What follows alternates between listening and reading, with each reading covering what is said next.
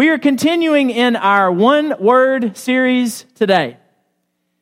You know, as Christians, we are learning, or at least we ought to be learning, to see beyond the natural, to look beneath the visible to the work of the invisible God.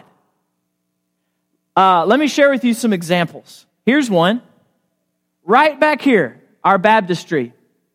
This pool of water, what do you see? Or maybe I should say, what would uh, the average non believer or outsider see when they witness a baptism? They would see somebody going down into that water and being dunked and then coming back up, soaking wet. That's what we see physically. But we, by faith, know that there's more than meets the eye when it comes to a baptism. What we see is way more than what I just described. What we see is someone who has come to the point in his or her belief that they want to dedicate and devote their lives to Jesus Christ. What we see is somebody identifying with Christ with his death, burial, and resurrection, dying to sins, being buried in water as Jesus was buried in that grave, and coming up victoriously as Jesus was raised from the dead. What we see when we witness a baptism is a precious human encountering the blood of Christ in that pool of water, making contact with it so that his or her sins can be forgiven and so that they can be given the gift of the Spirit and be brought into communion with God. We see way more than what meets the eye when it comes to a baptism. We're able to look beyond the natural we can see beneath the visible to the work of the invisible God. Here's another example. What about marriage? What do you see in a marriage? A man and woman coming together and committing themselves to one another, being devoted to one another for a lifetime. That's all true. That's what marriage is. But Paul in Ephesians 5 says there's more than meets the eye when it comes to marriage that marriage, in a mysterious way, is actually a picture of the relationship of Christ and his church. It is a demonstration of Christ's love for his bride, the church, and his bride's devotion to her Lord. That husbands should love their wives as Christ loved the church and gave himself for her. That wives should be devoted to their husbands as the church is devoted to her Lord. And so, if you're a Christian married couple, you have a high calling. You are called to exhibit the relationship between Christ and his church. So, there's more than meets the eye when it comes to marriage. And we're able to look beyond the visible to see the invisible. Even our status as those who are saved and redeemed uh, is, is reconfigured by Paul. He says, when we are raised, we are seated with Christ in the heavenly places. Does it feel like that to you as you go throughout your daily life? Does it feel to you as a baptized believer that you are seated in a sense already with Christ in the heavenly places? That's what Paul says. That in a sense, being one with Christ means we are already experiencing the glory that we will experience after our resurrection. That we can already see ourselves and, and be assured that that is our place in this universe. So, as we go throughout this life, we are able to look beyond what can be seen to that which is unseen. We can look beyond the visible to that which is invisible, the work of the invisible God. All around us, natural events like these that I've just described and many more are endowed with supernatural significance. And nowhere is this truer than at the cross. At the cross of Christ. What do you see at the cross? As you pictured the cross? As you envision Jesus on the cross in your mind's eye? You may see a man hanging there in pain. And if you back up a few days' time, you see a man being put on trial, arrested before that, a man sentenced to death, a man beat within inches of his life, a man forced to carry his instrument of execution through the streets of Jerusalem, a man whose hands and feet were impaled with spikes into that coarse wood, a man who was lifted up on the cross for all who passed by to see. You might see the man heaving and groaning in pain, speaking a few words, then breathing his last, dying there on that hill right outside Jerusalem.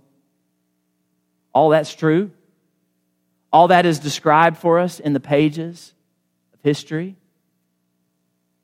But we as Christians know that when it comes to the cross, there's more than meets the eye. There's more than just the physical, the natural, the visible going on. There's something very important, of the utmost importance, happening behind the scenes. What else do you see at the cross? If you're a baptized believer, you ought to see more than just the scenario that I described. What else do you see? What do you see behind the scenes? What do you see beneath the surface? What we ought to see is the Son of God is hanging there and he's receiving the punishment for our sin so that we can receive his righteousness. As Christians, we believe that that is the purpose of the cross. That's why Jesus went to the cross. That's why God planned for his son to die on the cross. He is there bearing our sins and the guilt of those sins so that we can be righteous, so that we can be made righteous and justified in the eyes of God. A couple of passages explain this to us. 2 Corinthians chapter 5 verse 21.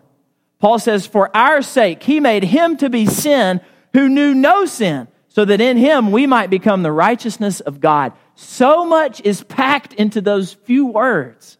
I mean, the essence of the gospel is distilled in that one verse, that 2 Corinthians chapter 5 verse 21.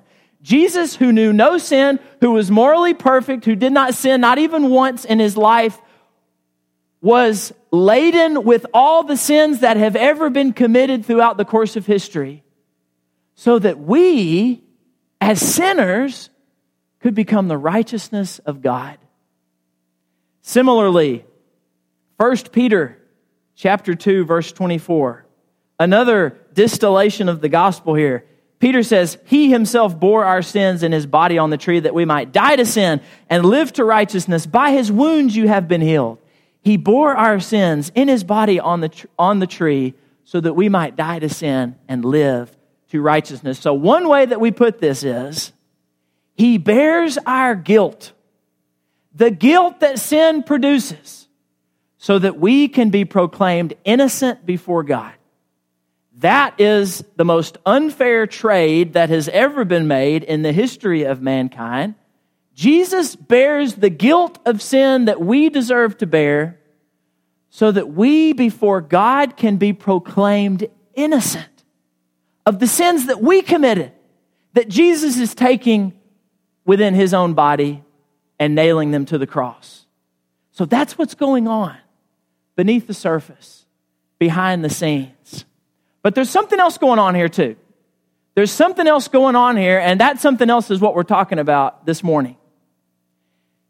The something else that I'm referring to is something that we have difficulty seeing. We can see as Christians what I just laid out for you, these verses from Second Corinthians and First Peter. We can see that Jesus bore our the guilt of our sin on the cross. We don't, we don't have much trouble with that. But what I want to share with you this morning is that it's not only that Jesus bore our guilt, He's also bearing the shame of our sin so that we can receive honor.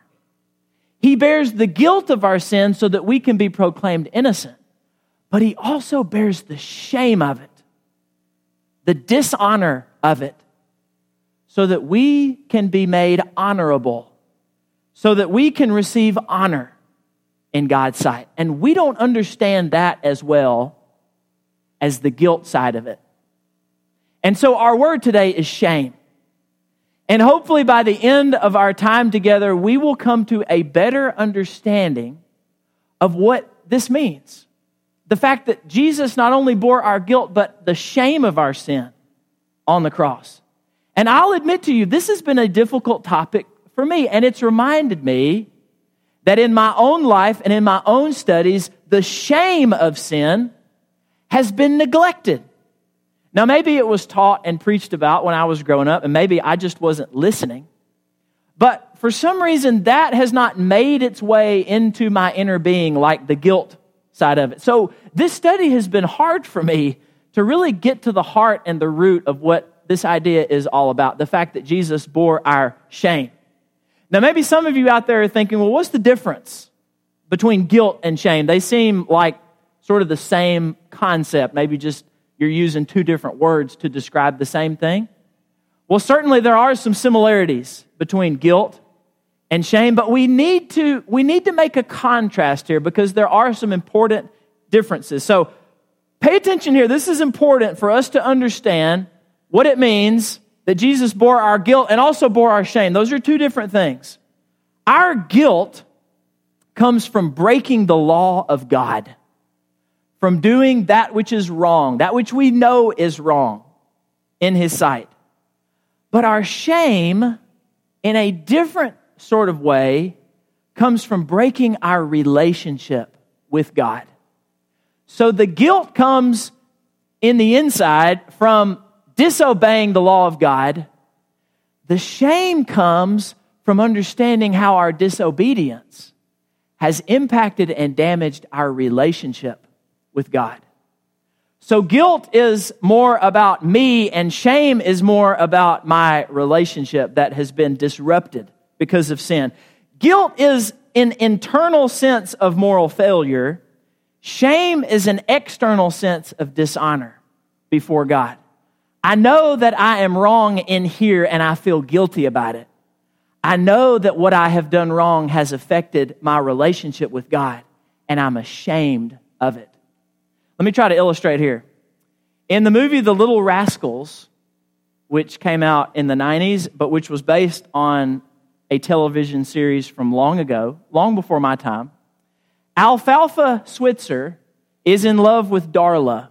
Are these names ringing a bell to some of you? Some of, the, some of you have no idea what I'm talking about. Alfalfa is in love with Darla. The only problem is he belongs to this club. Do you remember the name of it? the He Man Woman Haters Club. He's a charter member, and his best friend Spanky is the president. And so, being in love with this girl, Darla, is, of course, strictly forbidden. I mean, that's the number one rule of the club. You can't fall in love with a girl. This is the He Man Woman Haters Club. So, to prove to Darla that he is fully devoted, he plans to have a picnic with her inside the clubhouse itself the clubhouse of the He Man Woman Haters Club. Uh, but disaster ensues, the clubhouse burns down, and all the other members of the club find out about this cardinal sin that Alfalfa and uh, has been seeing Darla, that he's in love with Darla, that he's breaking the number one rule of the club. Now, guilt is what Alfalfa would feel from breaking the rule. There was a rule on the books the number one rule of the club you can't fall in love with the girl. This is the He Man Woman Haters Club. So Alfalfa would feel guilt from breaking that rule, but shame is what he would feel from how breaking that rule damaged his relationship with his buddies, with the other club members. So guilt is what he feels from disobeying the rule.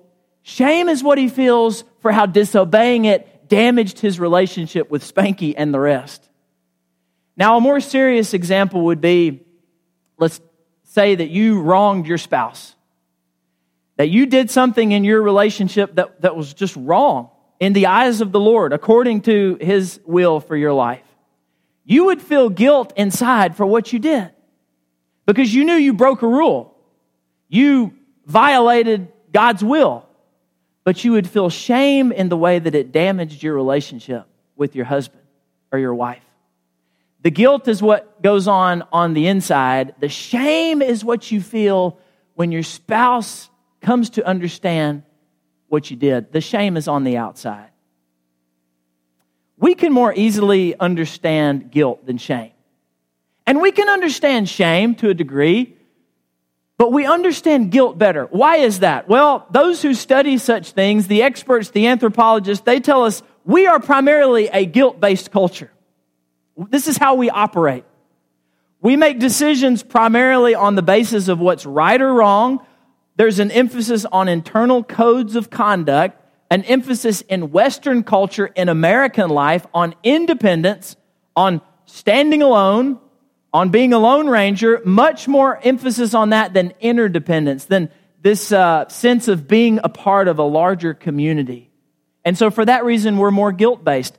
In shame based cultures, people decide what, what they ought to do on the basis of what will bring honor or dishonor. So, when you get outside the Western world, outside of America, outside of Europe, and you go to places in North Africa, or countries in the Middle East or in Far East in Asia, you come to understand that they think differently, they operate differently. They are more shame based, whereas we are more guilt based. They make decisions based on what will bring honor or dishonor for them amongst the community, whereas we make decisions based on what we believe internally is right or wrong. In traditional Japanese culture, for instance, people would uh, make contracts with one another without signing anything, uh, without putting any collateral forth. They would make contracts on the, basis, on the basis of their good name. And they would shake on it, and the person loaning somebody some money would have no doubt that that money would be repaid before the loan ran out, because if it was not, that person's honor would be on the line. And that person would rather die than default on the loan because he would be dishonored, because he would be shamed, and his whole family would be shamed. And, and this developed into what was called ritual suicide. That people, people, if they couldn't repay the loan, they would take their own life. Now, if that sounds absurd to you, that proves that we operate a bit differently in this culture, that we are not shame based. Now, that's an extreme example. Somebody taking their own life because they would rather die than be shamed from not being able to, to live up to their word. In 1871, the U.S. Marines invaded an island off the coast of Korea. The United States prevailed in the conflict and they captured 100 Korean soldiers. The Marines were shocked when the captured Koreans began throwing themselves into the river and they began taking their own lives. And those who did not take their own lives, they begged the, U- the United States Marines to kill them, to take, take my life rather than return them safely to Korea. Why? Because the shame and the loss of honor that accompanied defeat was worse than death. They knew that if they died, they would, they would be held up as, as honorable heroes. But if they went back defeated, they and their families could never escape the dishonor and the shame that accompanied defeat. And again, if that sounds crazy to you, it proves that we think differently here than over there. Now, here's the kicker biblical culture was also shame based. All of the cultures that we read about on the pages of Scripture Jewish culture, Roman culture, Greek culture, they were more shame oriented than we are. And so we've got to put on the shame based glasses in order to be able to really understand and grasp the message of the scripture sometimes. Now, yes, it's true that sin brings about guilt. I am not questioning that whatsoever. Sin brings about guilt, but it also brings about shame. It's true that Adam and Eve, from the very beginning, when they broke God's rule, about taking the fruit of that tree, they felt guilt on the inside because they had disobeyed God's explicit command to not eat from that tree. God said, You can have fruit from any other tree in the whole garden, just not that one. But then the serpent slithered his way into the garden and into their heads and convinced them that that was the tree they ought to want to eat from. And so they did. And they felt guilt from doing that, from disobeying an explicit command of God. But the scriptures also say they also felt shame. Before the fall, before the great rebellion, before the decision to sin against God instead of being obedient to God, they were naked and they were not ashamed. That's Genesis chapter 2, verse 25. But after, they realized that they were naked and they stitched together some coverings for themselves. And most importantly, they tried to hide from God. they not only felt guilty for breaking his law, they were ashamed of themselves. They were ashamed. And they didn't want to be in God's presence anymore. They were in God's presence in a very special way in the garden. The scriptures describe God as walking through the garden and bef- walking with them as, as you would with a friend. But now, as a result of sin, they not only feel guilt, they feel such shame, they don't even want to be in the presence of God. I don't even want God to see me. I feel so ashamed. Guilt and shame. They were not only stripped of their innocence when they took of that fruit, but also of their honor. They not only experience the guilt of sin, but also the shame. And there are a lot more passages that we could look at to describe the shame of sin and the fact that biblical culture was shame based. But I just want to share one more from the Old Testament, Isaiah chapter 54, verse 4. The prophet says, as he's looking ahead to the future, Fear not, for you will not be ashamed. Be not confounded, for you will not be disgraced. For you will forget the shame of your youth and the reproach of your widowhood you will remember no more. Fear not. A time is coming when shame will pass away, when dishonor will be no more, when you will no longer be disgraced. And if that doesn't sound like just fa- fantastic news to you, that is proof again that we are operating in a different kind of culture. This would have been the very best news for those who struggled, as God's people did, with the shame of sin. But we don't often struggle with the shame of sin, do we? In fact, we live in a culture where people are unabashedly unashamed of the way that they live. And there's cultural phrases that, you know, we sort of drop here and there that shows us we are not a people who is uh, who struggles with shame. No shame in that. You hear people saying that. There's no shame. And as you look around our culture, people are operating in all sorts of immoral ways and they have no shame about it. Not an ounce of shame. And we think they ought to be ashamed of the way that they're acting, but they're not. And sometimes we even fall into that category. And we act in ways that are not in keeping with God's will, and we're not even ashamed of it. When we ought to be ashamed of ourselves. They struggled with shame. And so when Isaiah comes along and says, God is bringing forth the time in which shame will be no more, that is good news. It fell on their ears as good news. It should for us as well. And praise God, the cross. Back to the cross. That's the place where God removes our shame, where Jesus bears our shame so that we can receive honor. You see, in our sinful rebellion, we have dishonored our relationship with God. We've brought shame upon ourselves. And in Jesus' culture, as we've been referencing, public honor was highly valued. The avoidance of public shame was crucial, avoided at all cost. Now, we often talk, and rightly so, about the physical pain of the cross, which was excruciating, which is proof that God loves us, that God would allow his son to to experience that, that Jesus willingly experienced that for us. But for the folks in Jesus' day, there was a worse pain associated with crucifixion, worse than the physical pain.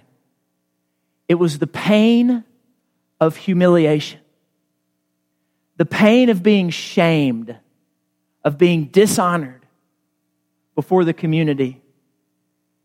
At the cross, Jesus' honor the one who has who ought to have the utmost honor and dignity and glory in all the world, he is dishonored. It is stripped away, at least in the eyes of the witnesses. You see, in ancient times, honor was connected to the physical body. The head and the face, they were the most honorable parts of the body, and a person was honored by being crowned. But what did they do to Jesus' head and face? They didn't honor him by putting the crown of a king on his head, they dishonored him by shoving a crown of thorns on his brow and driving those thorns deeper into his skull until it brought blood. What else did they do to his head and his face? They struck his head repeatedly with that fake scepter they put in his hand. pretending that he was the king. And they spat in his face repeatedly. They dishonored our Lord, they shamed him. And the pain of the shame was worse than the physical pain for people living in this culture. To maintain your honor, you've got to keep yourself covered, clothed. Well, what happens at the cross? Jesus is stripped of his clothing. And they cast lots for it at the foot of the cross.